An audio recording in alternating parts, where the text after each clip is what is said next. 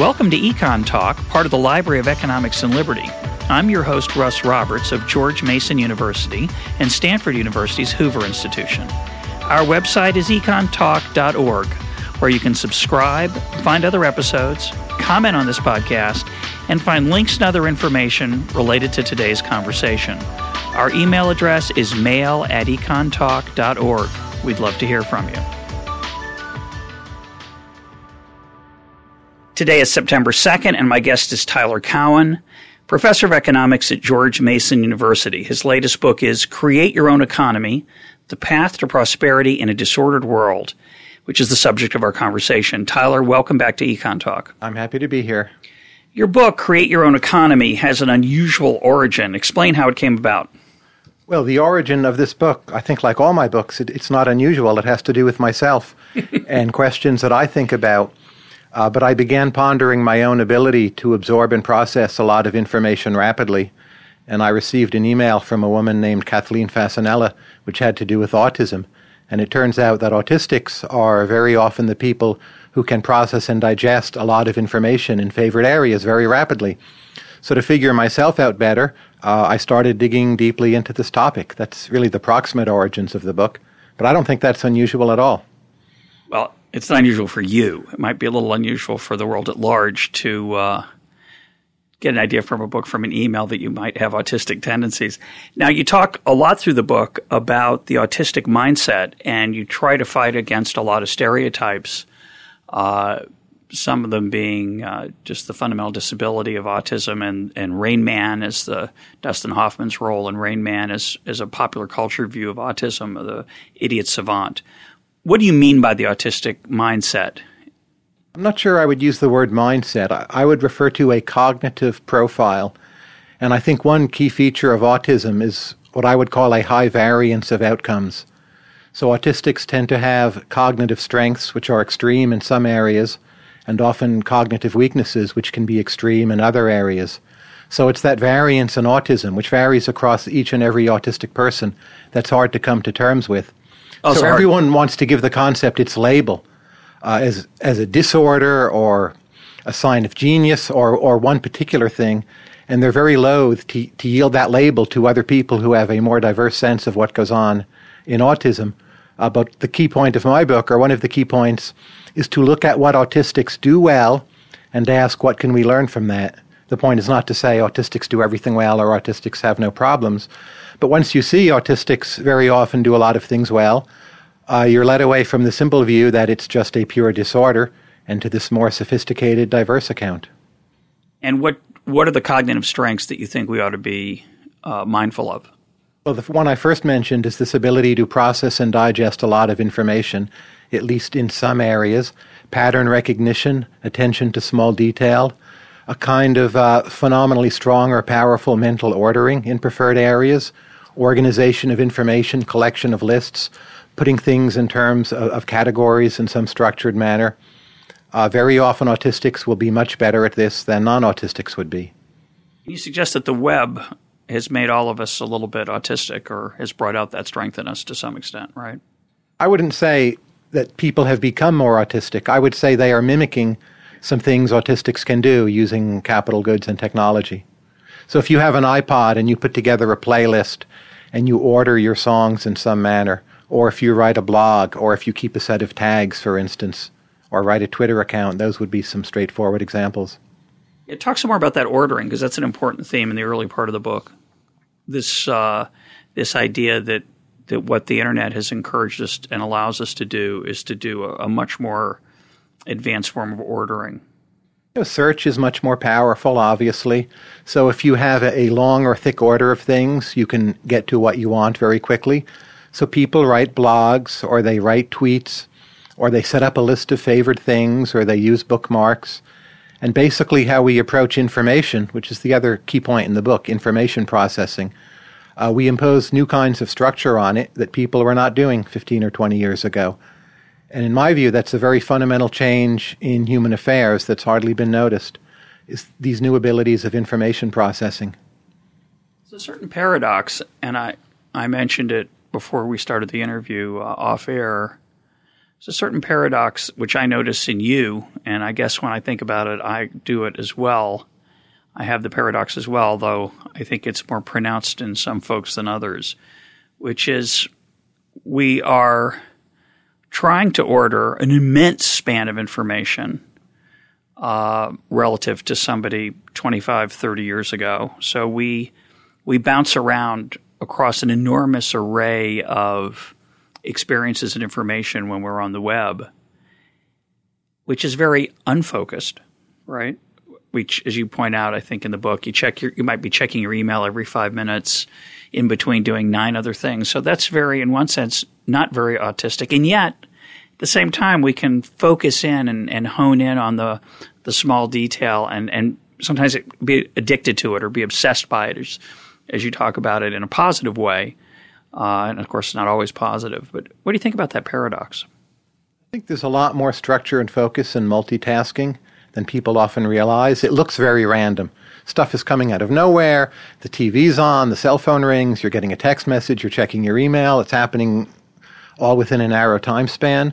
But I think what all that has in common is that people are following narratives they really care about, and they want to flood themselves with that stream of information about the narrative and they can now absorb it all much more quickly, much more effectively. And so we're, we're soaking it up. We're enjoying it very intensely. I think most of us are enjoying it more than we enjoy most great novels.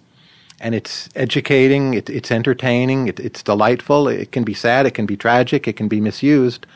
But that to me is what contemporary culture is, is that process of the multitasking flow of information that's probably coherent to you, but maybe wouldn't be coherent to anyone else.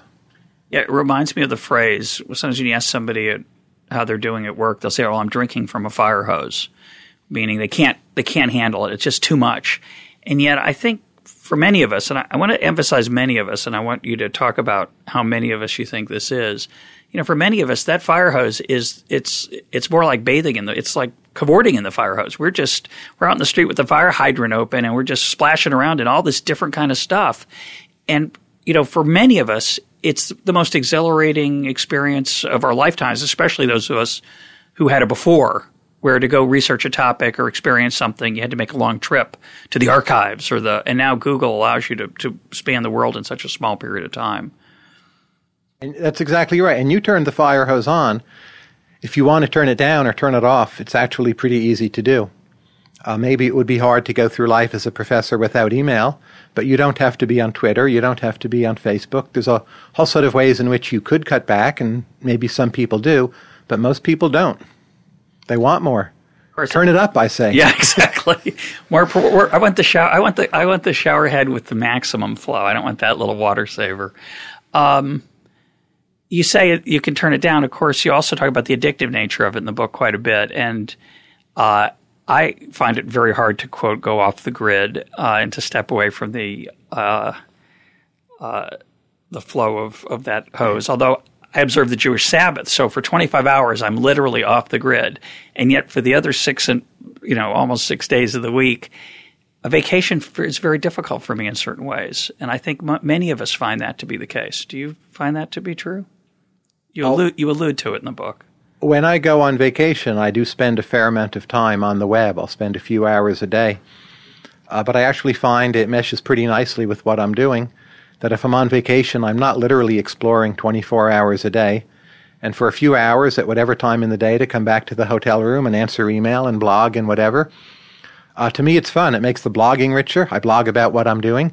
It makes the vacation richer because I'll pursue information about what I'm seeing or what I'm doing and it's worked pretty well for me. I've blogged every day now for over six years.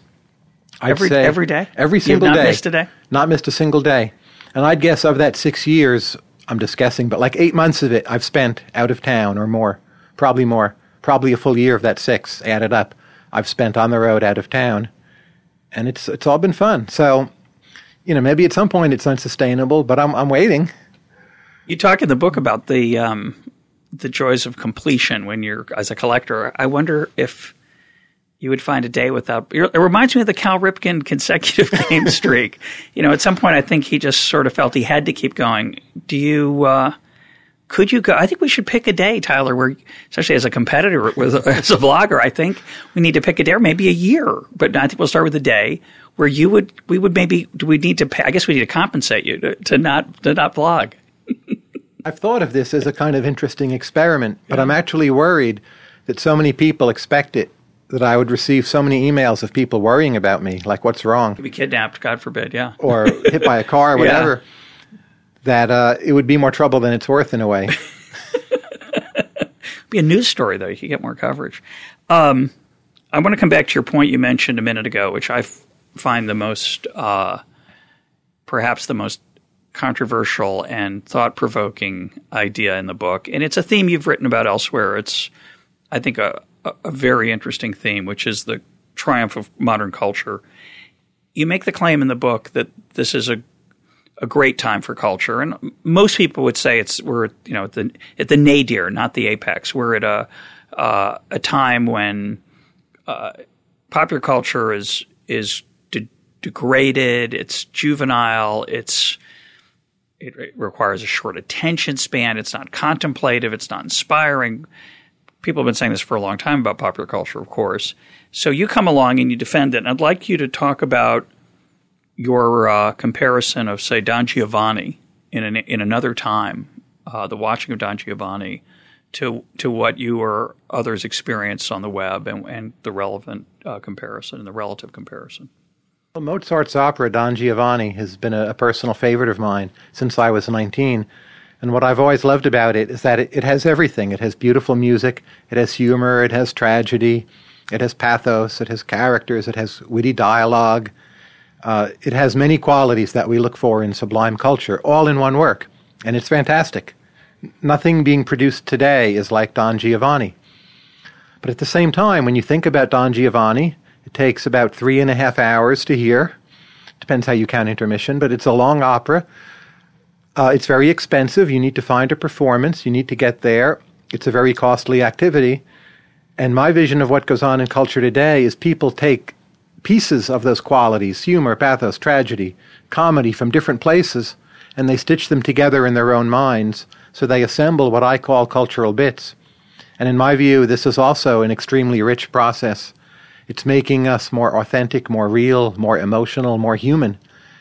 And it's a new kind of activity. Maybe you can even debate whether or not it should be called culture, but it's like culture. It's performing cultural or culture like activities. And that's a big part of where contemporary culture is that wasn't true even as recently as 15 years ago, even 10 years ago. Yeah, and you talk about interiority. Talk about what you mean by that and the creating of your own economy inside your own head and how it relates to this cultural theme.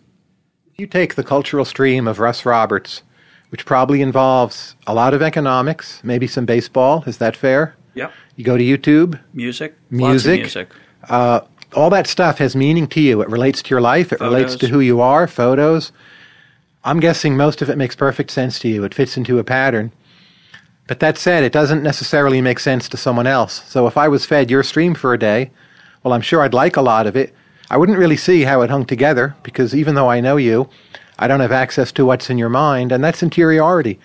It's the notion that there's like the, the cultural me, which we all create. We're co creators with artists out there in the world, and culture now is much more interior. I like the um, one, thing it made me think about is um, just a strange example of it. Uh, we were in Yosemite a few months, a few weeks ago, and my wife wanted to do a particular hike that we had done last year, and um, I wasn't as interested in it. One reason I wasn't, I think the main reason, is that I, I'm the family photographer. I have looked at the photos of last year's hike hundreds of times and enjoyed that hike over and over again. So I'm ready for a new hike, but I look at photos more than my wife does online. I have 2,000, 2,500 photos of my own on my computer, not so much online, but on my computer. And they're a huge part of my interior life is just sampling and looking at those and just remembering things. And that narrative is really extremely powerful and important to my to my daily existence. That's right. In a way that it's it's not to her. Um, you mention, fa- I think it was Facebook. You mentioned, you know, Facebook has ten billion photographs. Sounds about right. Flickr has it had two billion a while back. They're a little higher quality, fewer cell phone photos, but What an incredible time to explore the visual. I think if you had to pick one one area that's central to contemporary culture, it's actually personal photography. And the fact that some of it is bad, in the sense of bad as formal photography, it's not as relevant as the interior narrative and understanding and interpretation you construct with this. So mine's actually a very Austrian understanding, Austrian school of economics of where contemporary culture is at. Why? It's about the subjective. I use the phrase interiority, but the Austrian emphasis on the subjective from Lachmann and Schutz and Shackle, uh, it's very much a similar point, but applied to a different context. Uh, explain why uh, marriage is unlike a Picasso or Don Giovanni, because that's another interesting analogy you make. Well, if you think of Don Giovanni, it's something you visit every now and then. It's extremely exciting. Uh, it's hard to get there. And once it's over, you don't come back anytime soon. It's like uh, a particular kind of romantic affair, which is not renewed very frequently. A long distance relationship is the example. That's right. And that can be great. It can be thrilling. But marriage, at least the way most people live it, or I think the way you and I live it, you're with your spouse most of the time. You live with them, you see them almost every day. You have many small interactions. To an outsider, it may look somewhat dull or uninspiring, but it's quite beautiful and romantic and meaningful. And uh, that is not always evident to observers, but you take these small bits and you weave them into some rich emotional brocade and narrative. And it's in some ways like what we're doing with contemporary culture. It's like mimicking what makes a marriage valuable. Yeah, I like your point that the, about the highs and lows, right? The highs and lows of Don Giovanni are extraordinary. The lows are could be that, you know, you go to that, you wait six months to fly to San Francisco for this incredibly anticipated performance, and it's a bad performance. That's I mean, right. it's devastating. Um, which reminds me of the addictive nature of, of email uh, or your spouse. You know, the, the, the little thrills you get uh, every day, uh, which uh, you actually celebrate rather than, uh, than criticize. That's right. And I know every day there's something there for free waiting for me, and it's going to be excellent no matter what. There's always stuff. Fun email from somebody you didn't expect. I can browse my Twitter feed, a go to YouTube, type in uh, Les Paul. It's going to be phenomenal. It's there. Of course, some people say that's an enormous waste of time. What do you say to them? And, Well- and, and let me preface it by saying that that I don't have uh, web browsing on my phone because it bothers my wife when I check the Red Sox uh, box score every 45 seconds. And I understand that, so, and I'd like to. I'd like that thrill, but I've cut that out of my life as much as possible. Uh, so, what's your uh, what's your thoughts on that? What are your thoughts? If I'm out with my wife, speaking with my wife, out for dinner, doing whatever, uh, I don't check my email. I don't check box scores. Don't check whatever. Uh, I don't find it that hard. And if people want to check, it's fine, but I take breaks from it too. And uh, people say it's a waste of time, but what do they mean? We're learning from it. Uh, a lot of us are becoming more productive. We're entertaining ourselves. Very often we're giving to the world. It's a very important part of this. You're not just taking, you're giving. People read you, right? People listen to the podcasts and so on. So the sense that you're a giver and a taker is extremely rewarding. And if you think as giving is one of the ultimate human activities, which is not a waste of time, now all of a sudden we have hundreds of millions of people who've become cultural givers. What about that as a waste of time? But another criticism is that this small bit, these cultural bits you're talking about, these doses of small thrills, uh, have created a, a shorter attention span, and we, we because this multitasking obsession, we don't focus. And you refer to an article that we discussed here at Econ Talk with Hal Varian, chief economist at Google. This article, uh, I think it was in the Atlantic, that is Google ruining our mind, Making us stupider. making us stupider. Yeah. right. Um, you don't think so? I don't think so. If it's about information, clearly Google is making us smarter. If it's about patience and time horizon, I view it this way. What most people do with Google or other web tools is follow long running stories of interest. So, again, to go back to the Russ Roberts uh, cultural feed, it's about photography, it's about hiking, it's about baseball. What's your favorite team? Red Sox. Red Sox, how long have you followed them for? 1957. That's a When I long time. I was three years old. Maybe Okay. four. 58. Okay, that's a long time. Yeah. It's a lot of years. It's 50 years. It's rich. So it's it's allowing you to have a very long time horizon. What you're impatient to do is to get back to your chosen program of patience, which is to learn about the Red Sox or follow your favorite musician. It's an interest that's dear to you, it's close to your heart, you've followed for a long time. It's what people want from the web. Not to hear a song once and then it means nothing and then they go off and just browse randomly. People have interests and they want to feed them.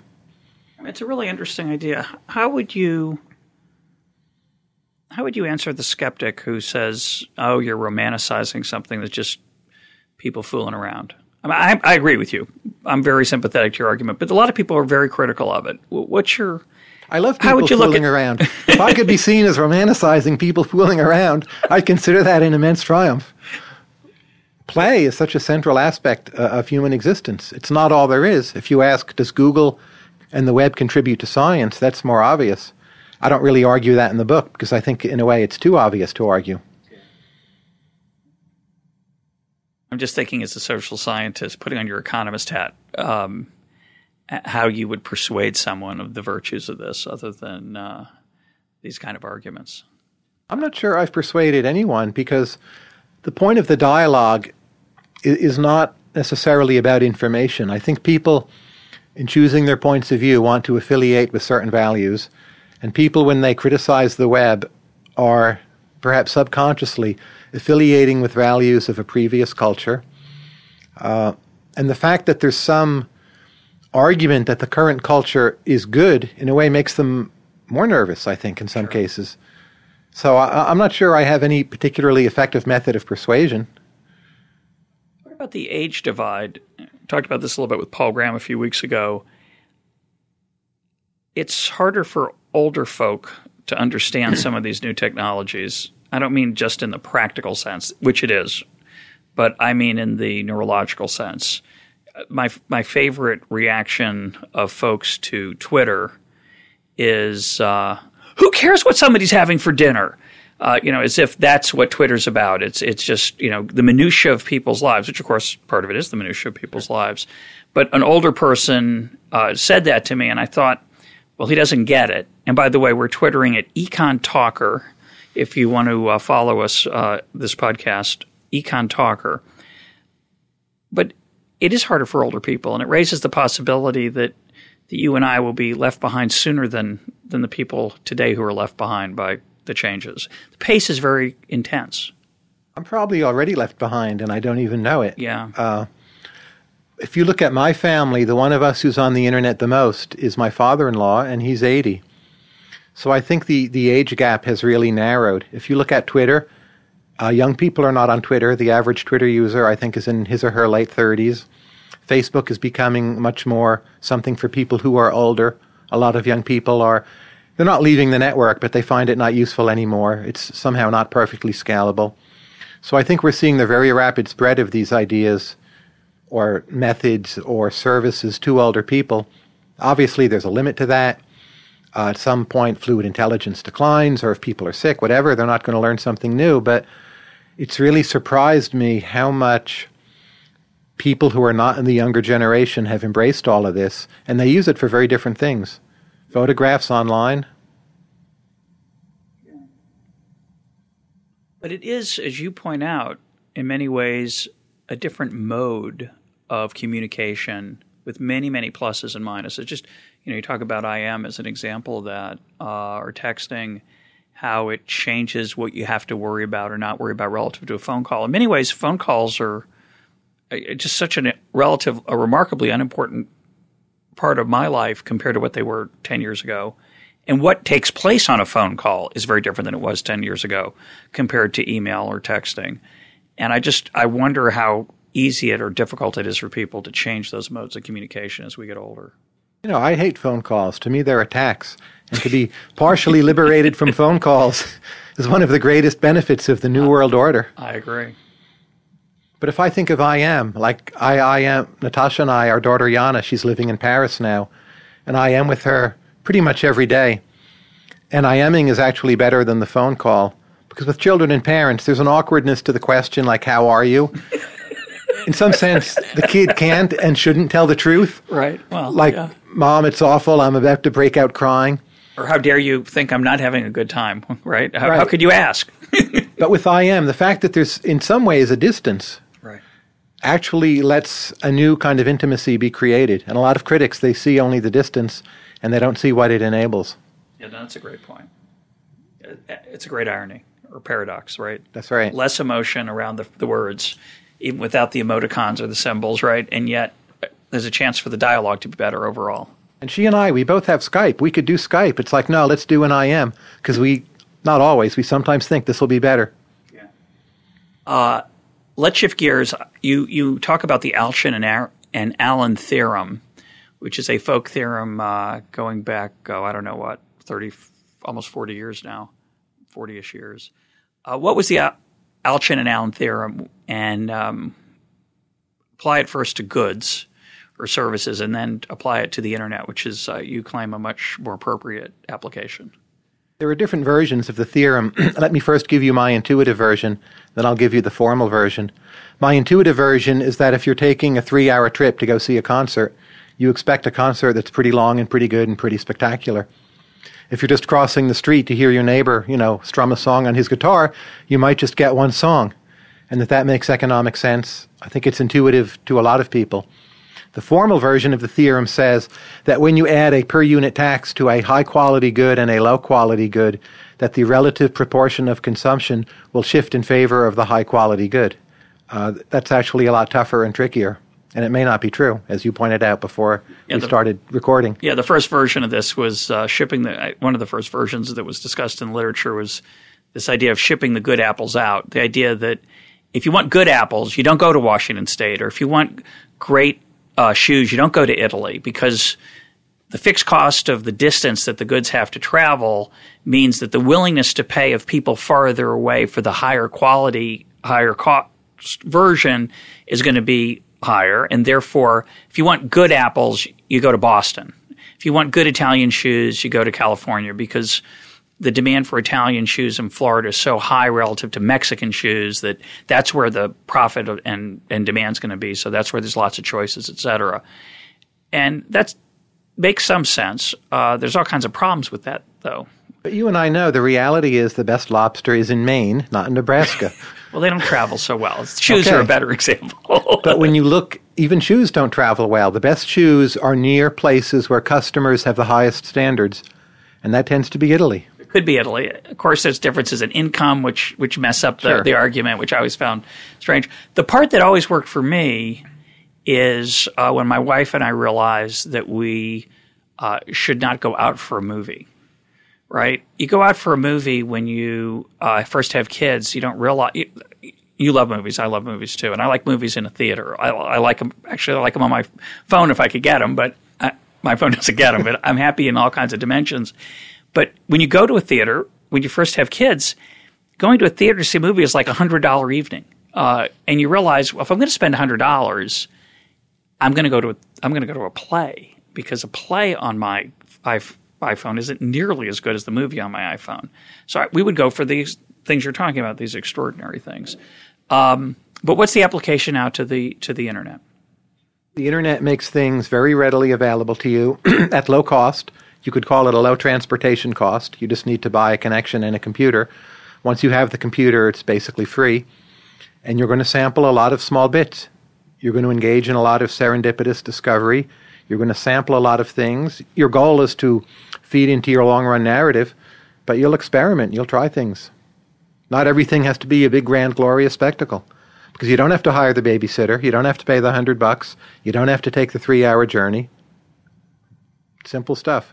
Yeah, my, my empirical confirmation of that would be the number of times I tear up during the day listening to music or watching a video compared to a world without the internet, where, you know, as you say, a great performance of Don Giovanni could bring you to tears or near tears. But I get it every day if I want. Sure. Go to YouTube, get your favorite aria. Yeah, yeah it's. Uh, it's just like how it's the song now and not the album in music. You see this in many different areas. People will read a blog post instead of a book. They'll listen to a song instead of an album. There's a kind of deconstruction or breaking things down into smaller bits, and consumers then recombine it on their own. It's more like joint production where the consumer is a co creator of the meaning. One of the challenges of this, and I'll come back to the social science issue, is that you're not normal, Tyler. I'm not either. but how prevalent is this narrative we're talking about? You you enjoy it, I enjoy it. That's two of us. Is it are there 200 million? Are there 2 billion of us living this interior life with this incredible stimulus or are we just peculiar? Uh, I don't know the exact number, but in wealthy countries, we see that most people are doing it. And of the younger generation, virtually everyone is doing it. So I think that over time, at least provided countries have enough wealth that you have a computer and a connection, it will be almost everyone. And there will be some percentage of people, 5, 10%, whatever, who choose not to, and that's fine. It's like there's the Amish or whatever. Yeah.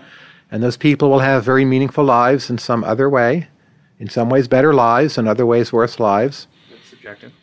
But yeah, just... I'll put the the long run percentage at ninety percent in the wealthier countries. How do you know that they're having this richness and brocade of woven together small bits relative to uh, what it might otherwise be. You how would you know whether that's true? I mean, they do spend people spend a lot of time on the web. People do it. I don't regard that as proof, but we've seen the most rapid cultural migration in history to a new medium. Billions of people within 10 years uh, pick up a new medium as their favorite medium for engaging with culture, and they stick with it. I don't consider that proof that it's good or fun or productive, but it's a strong prima facie case that it's at least pretty good. And then when you think about the theory, the diversity you can get, and some of the other points we've been discussing, to me, I think in general we should be a lot more optimistic about this process.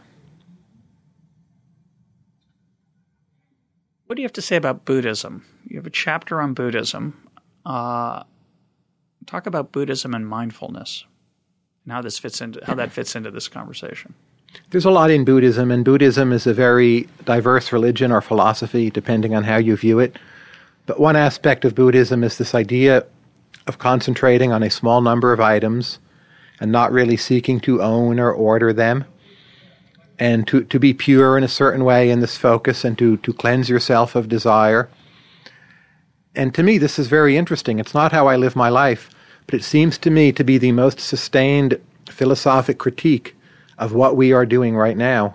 So if you're part of this cultural stream, as you and I are, and you want to know, you know, who's the big critic? To me, it's actually the Buddhists, even though they don't generally write about the internet, but that's where to look. So if I'm having an optimistic vision of a web based society, I figure I need to engage with the number one critic, and that's this particular angle in Buddhism. And what would their critique be?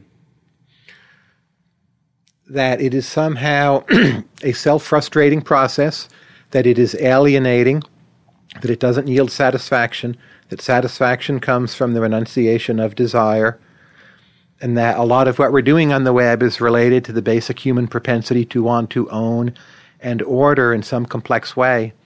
And that's the opposite direction of where we should be headed.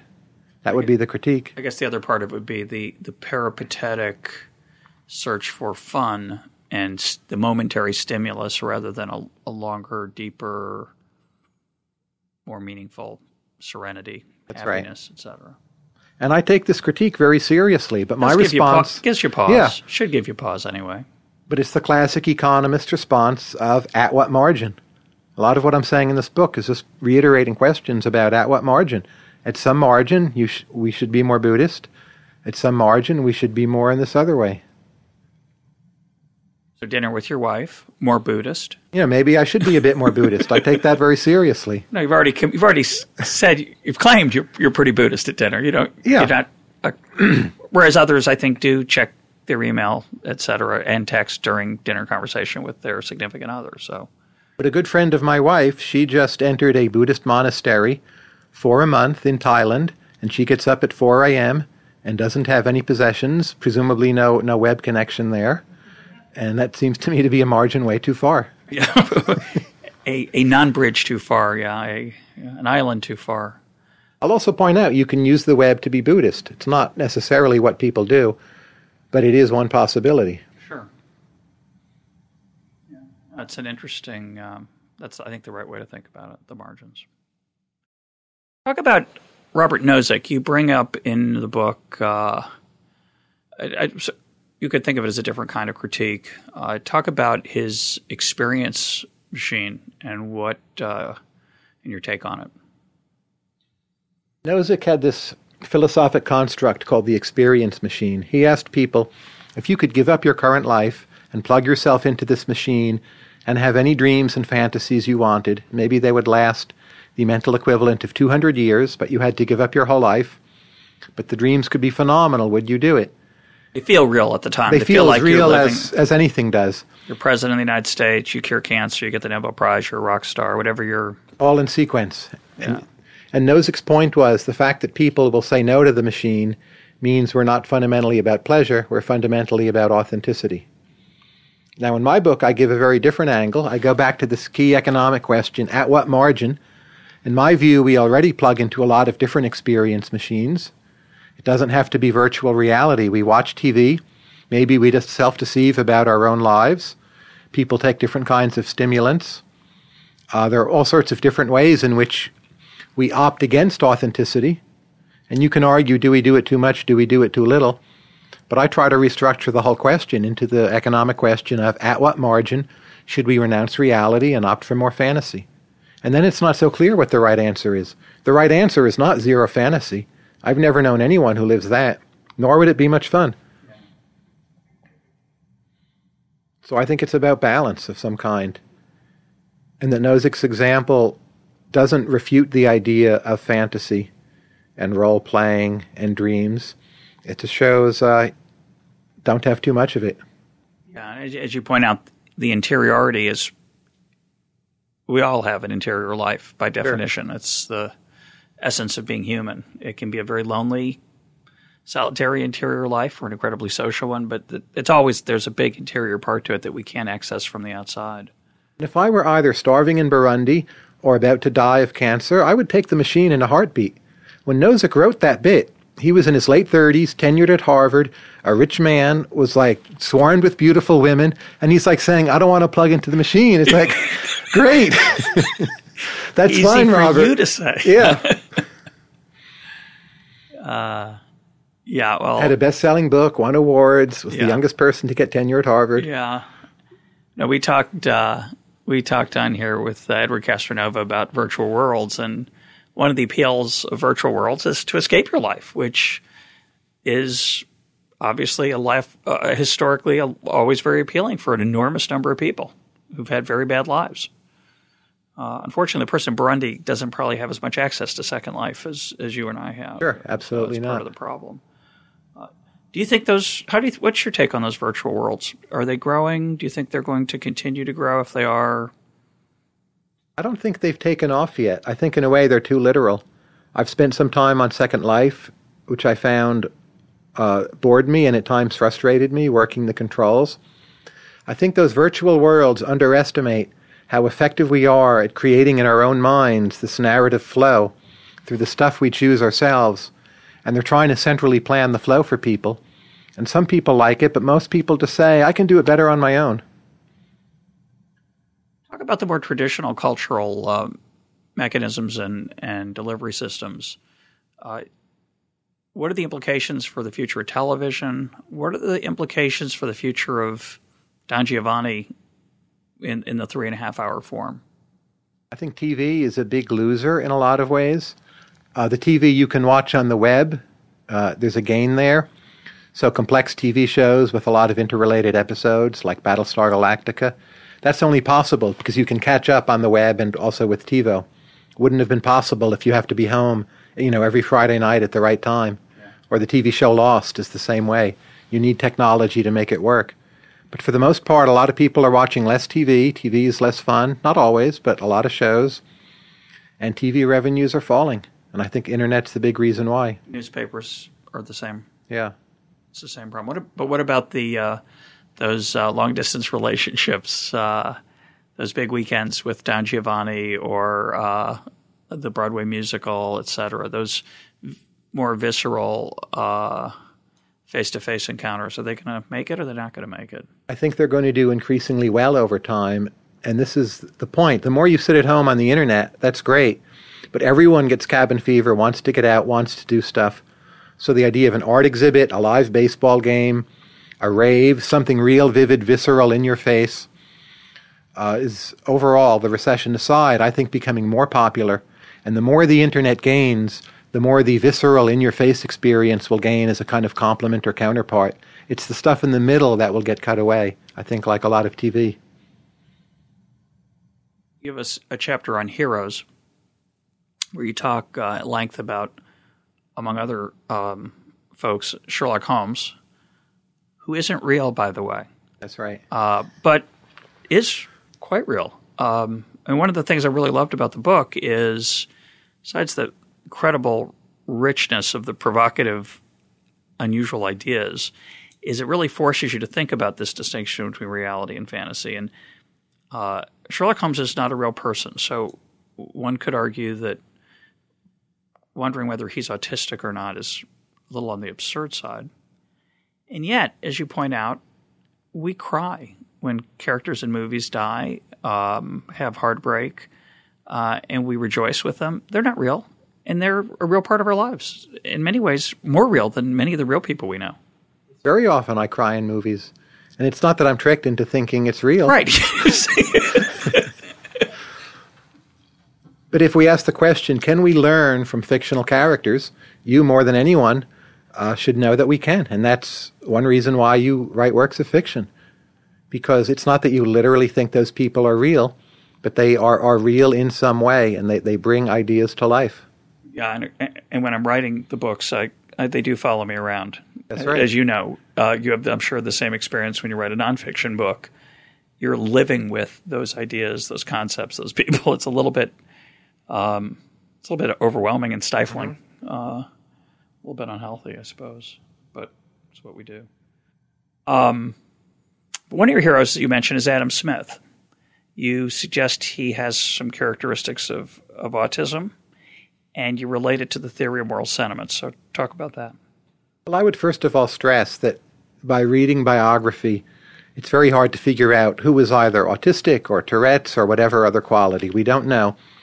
But I think one can look at the past and usefully say that successful people had particular traits, and then also say that if autistic people have those same traits, that autistic people may actually be able to be much more successful than is commonly thought, without necessarily diagnosing Adam Smith or anyone else. But if you read the extant biographies on Smith, he sounds a lot actually like some autistic people I know. And uh, the important thing is not figuring out whether or not he was autistic, but it's another window onto autistic cognitive strengths that I think can help economists see that autistics are not some kind of weird people that have nothing to do with, you know, whatever it is they care about. That uh, all of us know a fair number of autistic people, most likely and maybe we're inspired by them. Although it could be just that if you're an economist named Smith, you have a relationship with autism. You mentioned that Vernon Smith self-described himself recently as uh, as having Asperger's syndrome, which is related to autism. Uh, but I want to come back to the theory of moral sentiments. That was a bad joke. I want to come back to the theory of moral sentiments. What's your um, you said you reread it recently, and I'm curious what your what your thoughts were, and you, you saw a lot of you framed your rereading of it through these this autistic lens to an extent. Well, I had a good chat with Alex Plank lately. He's someone here at George Mason. You should meet him. Uh, and Alex Plank and I were saying that every autistic person is a sociologist, or has to be, because it's coming from a different set of cognitive patterns and strengths.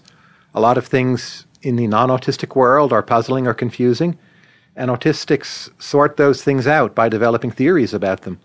And they may be good theories, they may be bad theories, but in a sense, every autistic is an amateur sociologist. So when I read Smith's theory of moral sentiments, the notion I come away with it from, and this is purely subjective, is that it's Smith being a kind of amateur sociologist trying to figure out sympathy, which is something he sees as very important, but doesn't himself intuitively understand and the book is his attempt to grapple with that. And he ends up understanding it extremely well in many ways. But it's an outsider looking at a strange culture, trying to make sense of it. The Martian. The Martian. Yeah. Not Martian in the sense that Smith wasn't human, but no, no, no. that he was an, a cultural outsider cultural to a lot outsider. of practices. And it doesn't mean he had to have been autistic with a capital A, but he was in some way a very different guy and a theme again in the book is this notion that people who are different are not only creative, but they become more creative by allowing themselves to be more different. Do you have any, any evidence that Smith? I mean, he, actually, it's kind of interesting. He was friends with David Hume, but my sense is a lot of their friendship was long distance via the equivalent of texting of their day, right? They wrote sure. a lot of letters back and forth. Did they spend a lot of FaceTime together? I don't know. I believe they did. Uh-huh. I'd have to check, but I think so. Uh-huh. But they were also apart a lot of time as well, like you said. The idea that he had to figure out sympathy as someone who was not very sympathetic or had trouble reading signs of sympathy is interesting because the book's obsessed with it.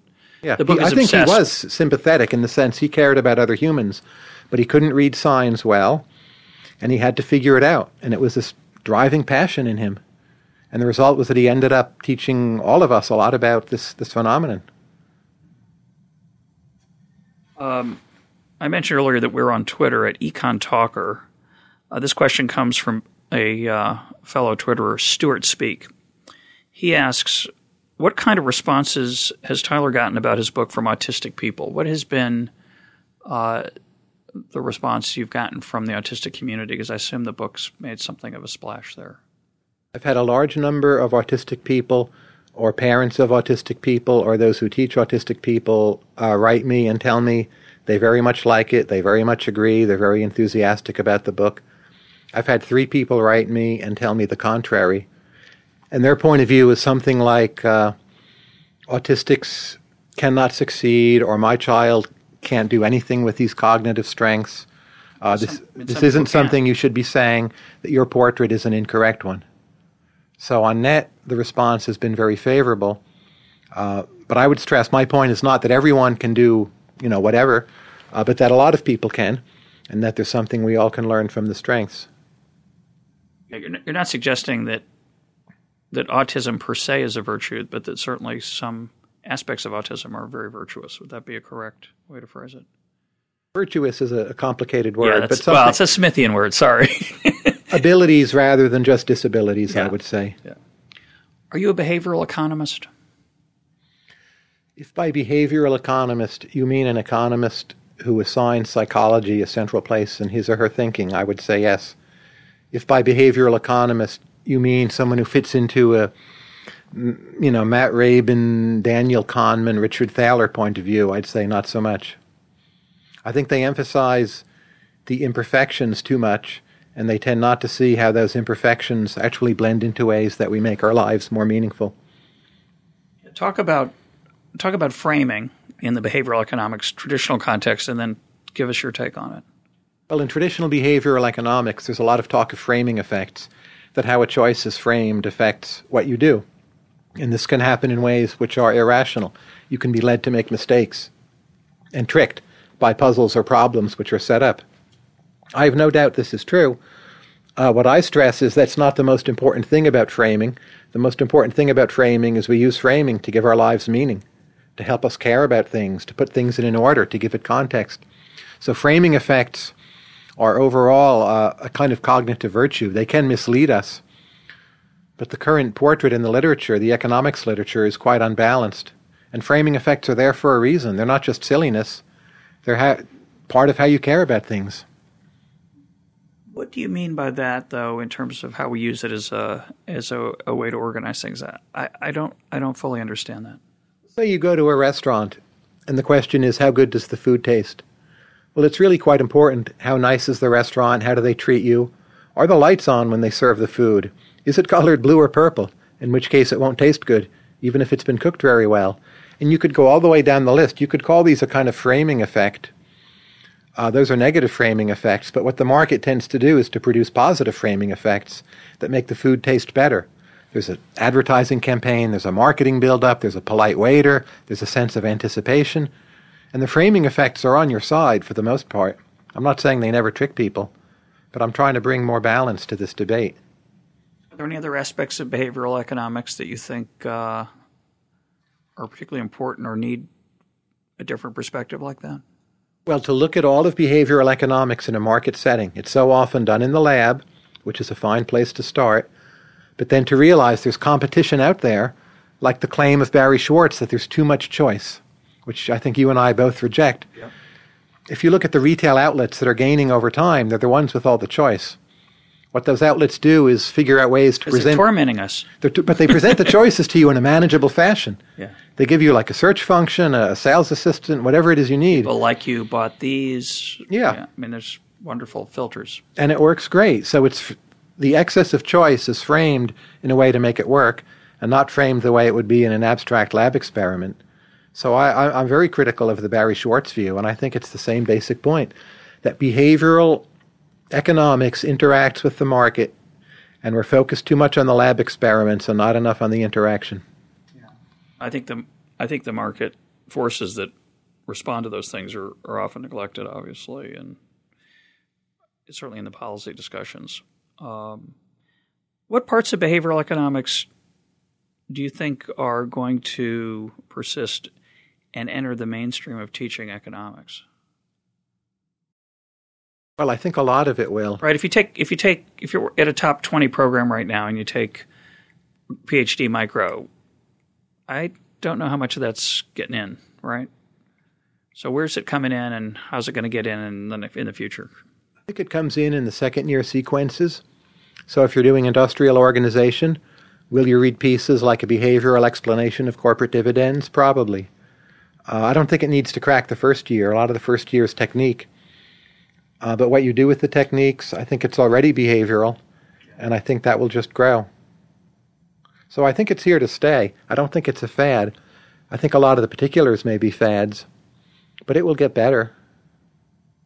As uh, as we talked about with Dan Klein in the Theory of Moral Sentiments podcast, in many ways, Adam Smith was a behavioral economist, right? In, in almost every way, I think he was the behavioral Yeah. economist. So we're just returning to our roots. That's right. Uh, finally, I'd ask you, Tyler. I, you know, I, it's bizarre to, to label folks. I, you know, obviously you're a behavioral economist, and you're not. I mean, you're more than a behavioral economist. Um, reading this book and thinking back on other formal work you've done outside of of your rather prolific blogging and essay writing.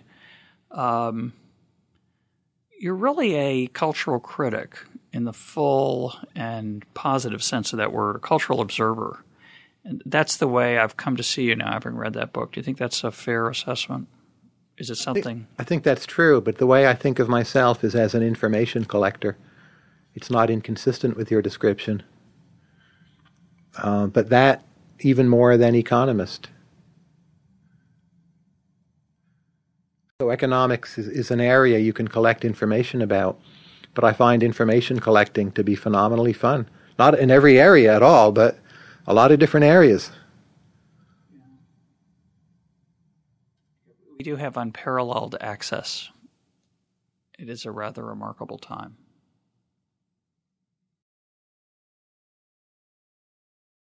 thought that it will, you know, all be over when you, you and I and others have passed on. Over for us, to me, is a cr- crushing thought. Just terrible.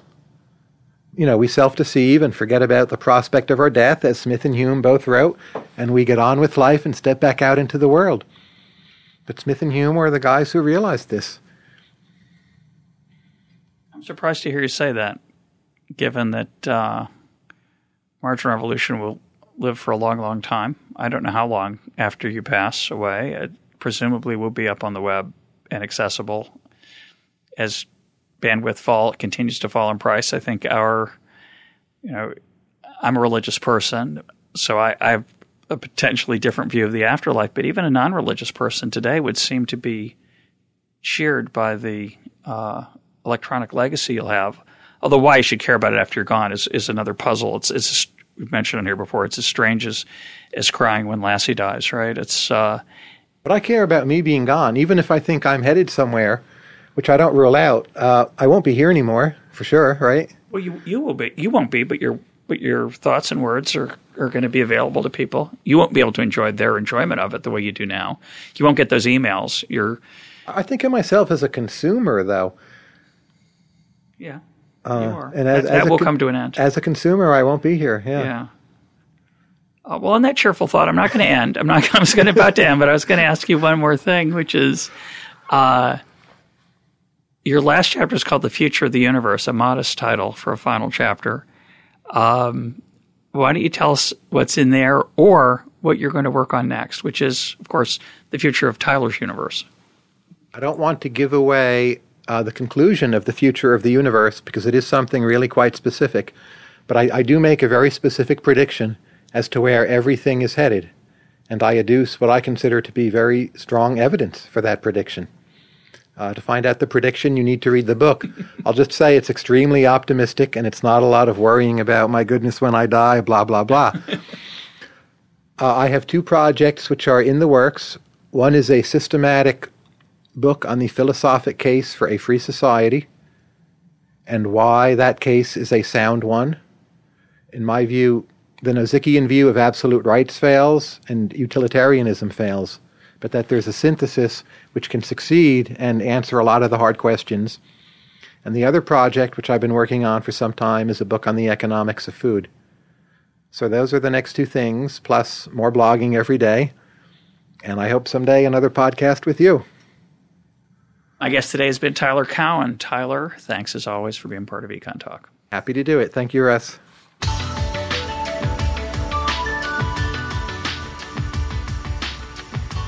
This is Econ Talk, part of the Library of Economics and Liberty. For more Econ Talk, go to econtalk.org, where you can also comment on today's podcast and find links and readings related to today's conversation.